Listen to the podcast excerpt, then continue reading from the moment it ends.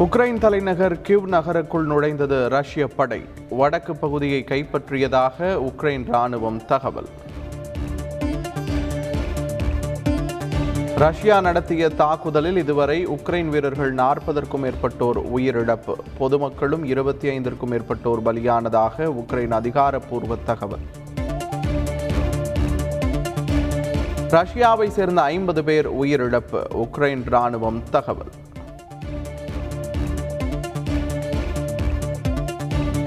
ரஷ்ய அதிபர் புட்டினுடன் பிரதமர் மோடி தொலைபேசியில் பேச்சு. எந்த பிரச்சனையாக இருந்தாலும் பேச்சுவார்த்தை மூலம் தீர்வு காண வலியுறுத்தல். பிரதமர் மோடி தலைமையில் பாதுகாப்பு அமைச்சரவை குழு கூட்டம். உக்ரைனில் உள்ள இந்தியர்களை மீட்பது குறித்து தீவிர ஆலோசனை. உக்ரைனில் தவிக்கும் மாணவர்களை மீட்குமாறு வெளியுறவு அமைச்சருக்கு முதலமைச்சர் ஸ்டாலின் கடிதம். வந்தே பாரத் சிறப்பு விமானங்களை உடனடியாக இயக்க வேண்டும் எனவும் வலியுறுத்தல். உக்ரைன் விவகாரத்தில் மாநில ஒருங்கிணைப்பு அலுவலராக ஜெசிந்தா லாசரஸ் நியமனம். மத்திய அரசுடனான தொடர்புகளை டெல்லி தமிழ்நாடு இல்ல ஆணையர் அதுல்ய மிஸ்ரா ஒருங்கிணைப்பார் என தகவல்.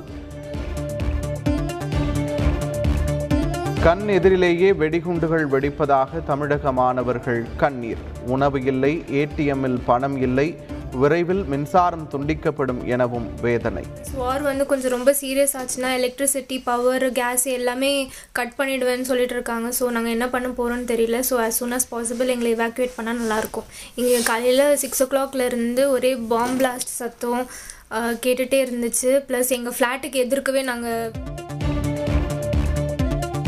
உக்ரைனில் நிலைமை மிக மோசமாக இருப்பதால் இந்தியர்கள் வீடுகளிலேயே இருங்கள். கிழக்கு பகுதிக்கு செல்ல வேண்டாம் எனவும் இந்திய தூதரகம் அறிவுரை. லித்வேனியா நாட்டில் அவசர நிலை பிரகடனம். அண்டை நாடான உக்ரைனில் போர் நடைபெறுவதால் நடவடிக்கை. மால்டோவா நாட்டின் வான் எல்லைகள் மூடல். உக்ரைனின் அண்டை நாடு நடவடிக்கை.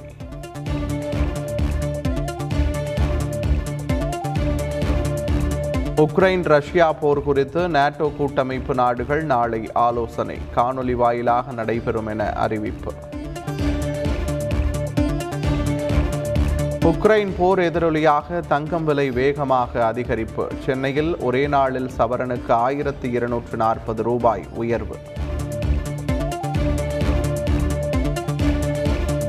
பத்திரிகையாளர் நலவாரிய குழு அமைத்து அரசாணை வெளியிட்டது தமிழக அரசு. அலுவல் சாரா உறுப்பினராக மாலைமலர் நிர்வாக இயக்குனர் ப. சிவந்தி ஆதித்தன் நியமனம்.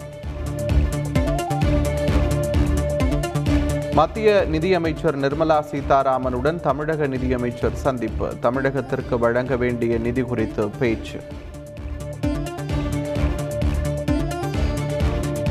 அதிமுகவை விமர்சிக்க காங்கிரஸ் கட்சிக்கு உரிமையில்லை என ஓபிஎஸ் கண்டனம். ஆறு முறை வெற்றி பெற்று முப்பது ஆண்டுகள் ஆட்சியில் இருந்திருக்கிறோம் எனவும் விளக்கம். ஒற்றுமையாக இருந்தால் அதிமுக வெற்றி பெறும் என சசிகலா கருத்து. ஐம்பது ஆண்டுகால கட்சி வரலாற்றில் இதுபோல் தொடர் தோல்வியை கட்சி கண்டதில்லை எனவும் வேதனை. சாலை மறியலில் ஈடுபட்ட வழக்கில் முன்னாள் அமைச்சர் ஜெயக்குமாருக்கு ஜாமீன். திமுக நிர்வாகியை தாக்கிய வழக்கில் சென்னை ஜார்ஜ் டவுன் நீதிமன்றத்தில் நாளை ஆஜர்படுத்த உத்தரவு.